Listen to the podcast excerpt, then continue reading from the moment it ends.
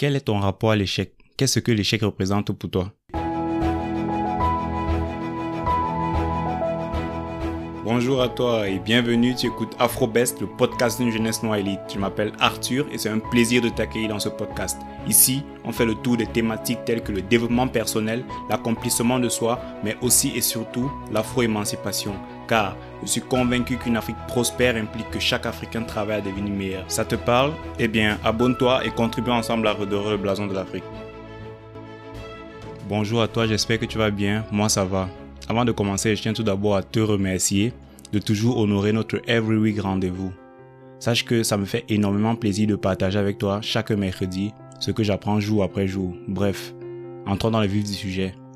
Je commencerai cet épisode en te disant que l'échec n'est qu'une opportunité pour recommencer la même chose intelligemment et que quiconque est prêt à gagner devrait aussi être prêt à perdre. Aujourd'hui, je te raconte une histoire tirée du parcours académique d'un ami à moi qu'on appellera ici Simon. Qui est Simon? Simon est un jeune intelligent, travailleur, ambitieux et scolarisé dans un lycée de la ville de Yaoundé. Au début de cette histoire, Simon vient d'être informé qu'il a réussi son probatoire. Simon a réussi son probatoire après sa troisième tentative. Je me souviens de ce jour-là, il était extrêmement heureux. Il n'arrêtait pas de me dire que c'était le plus beau jour de sa vie. Et moi de dire, évidemment que c'est le plus beau jour de sa vie. Réussir un examen met tout le monde en joie. Combien de fois lui qui a échoué cet examen à deux reprises avant de finalement le réussir et tout ceci en devant payer lui-même ses frais de scolarité. Pour moi, le simple fait de m'imaginer à sa place me donnait des frissons. Subir le regard de sa famille et les railleries de ses camarades, devoir entrer dans la même salle de classe année après année, mais voir à chaque fois de nouveaux visages, tout ayant changé et avancé, sauf lui. Bref, juste pour cela, j'ai un énorme respect pour cet ami. Quand je te dis qu'il a raté plusieurs fois son examen, j'imagine qu'il passe certainement à tes yeux comme un élève indiscipliné. Mais non, figure-toi que Simon était très studieux et assidu. N'oublie pas qu'on parle là d'un élève qui paie ses frais de scolarité lui-même avec l'argent qu'il a durement travaillé pendant ses vacances en tant qu'aide-maçon dans les chantiers de construction, portant des sacs de ciment presque aussi lourds que lui, à même la tête.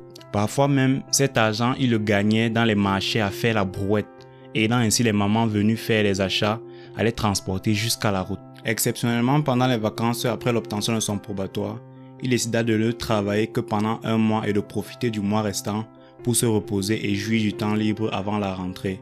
C'était les vacances après tout.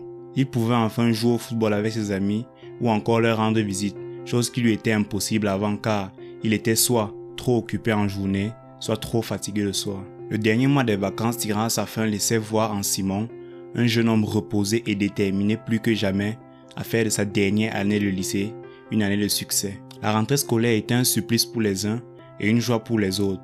Pour Simon, c'était bien évidemment une joie immense. N'oublie pas que ça faisait déjà trois ans de suite qu'il revenait dans la même salle de classe. Et de plus, il était enfin en terminale. Nous sommes tous d'accord que notre premier jour en classe de terminale sonnait déjà en nous comme la fin du calvaire et le début d'une liberté à nul autre pareil. Bref, tout se passait bien pour notre valeureux Simon jusqu'à la proclamation des résultats de l'évaluation de la première séquence. Mon ami avait échoué. Encore un échec s'interrogeait-il d'un air surpris, se rappelant de sa triste expérience en classe de première.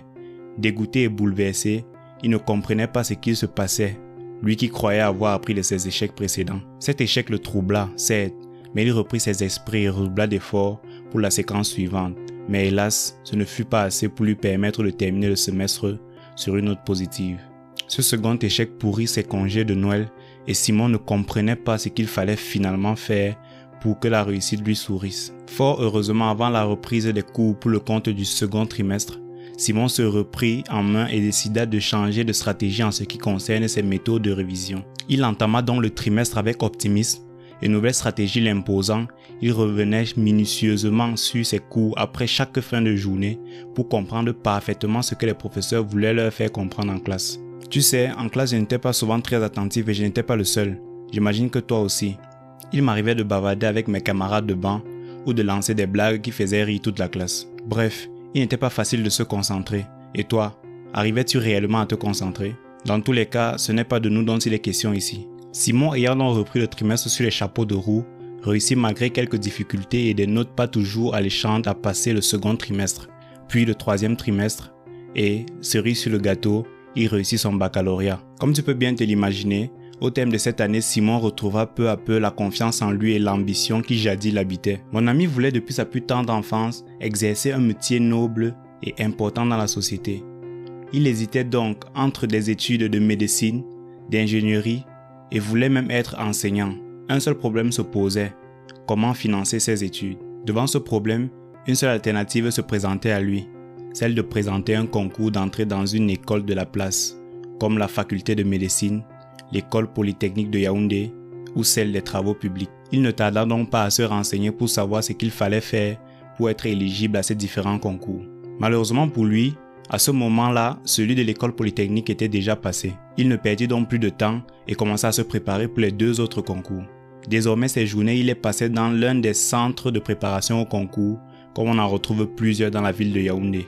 Je n'ai pas besoin de te préciser à quel point il était difficile pour lui de se préparer pour chacun de ces concours, car si comme moi tu as déjà préparé au moins un concours, tu connais le travail acharné, les nuits blanches qui te sont presque imposées si tu veux suivre le rythme et plus encore si tu veux avoir une chance d'être parmi les meilleurs nationaux. Bref, Simon était prêt à tout pour intégrer au moins une de ces écoles. C'est ainsi qu'il travailla comme un forcené environ un mois et demi avant finalement les jours J de chacun des concours. Concours qu'il présentera d'après lui avec brio et ses résultats le confirmeront plus tard car il réussira le concours de l'école des travaux publics mais hélas, pas celui de la faculté de médecine. Cet échec ne passera plus pour lui comme une pilule amère à avaler, mais plutôt comme un fruit du destin. Aujourd'hui, je suis content de te dire que Simon poursuit ses études avec brio et est pleinement épanoui dans l'apprentissage et l'exercice de son métier d'ingénieur en bâtiment et travaux publics. Arrivé au terme de cette histoire passionnante, j'aimerais te poser une et une seule question. Quelle est selon toi la place qu'a l'échec de manière générale dans ta vie et particulièrement dans le parcours académique de Simon? Pour ma part, je dirais que l'échec n'en ont pas un, mais quatre rôles majeurs dans nos vies et dans le parcours de Simon. Je m'explique. Premièrement, je décrirais l'échec en tant qu'étape indispensable du processus d'apprentissage, car pour apprendre et maîtriser à la perfection ce qu'on apprend, il est indispensable pour qui que ce soit de passer par des échecs multiples, comme ça a par exemple été le cas pour notre ami Simon en classe de première. Deuxièmement, l'échec agit parfois dans nos vies en tant que signal d'alerte, car oui, Parfois nous nous perdons ou dormons sur nos lauriers et l'échec survient alors pour nous réveiller, pour nous mettre un coup de pied aux fesses en guise de réveil, comme ce fut le cas pour mon ami Simon lorsque l'échec de la première séquence lui rappela qu'il devait fournir plus d'efforts. Troisièmement, l'échec nous enseigne l'humilité, car il nous arrive très souvent de croire que nous sommes des super-hommes lorsque dans notre vie se succèdent les réussites sans jamais d'échec. Nous nous croyons alors invincibles et faisons preuve d'une arrogance sans pareil. Mais c'est à ce moment que le grand prof, le chicha des chicha, l'échec, vient nous faire remettre les pieds sur terre.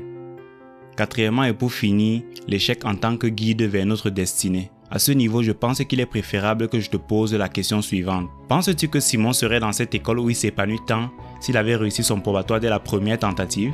Merci d'écrire ta réponse dans les commentaires ou alors laisse un message vocal. Le lien se trouve dans la description. Voilà donc ce que je tenais à partager avec toi aujourd'hui. J'espère que cette petite histoire changera ton rapport à l'échec et te permettra de mieux interpréter le message caché derrière un échec. N'hésite pas à laisser ton avis en commentaire, une note, un like, un partage, bref, fais comme chez toi. Participe aux prochains épisodes en laissant tes avis via un message vocal. Le lien se trouve dans la description. Sur ce, je te dis à mercredi prochain et n'oublie pas d'être le changement que tu vois autour de toi.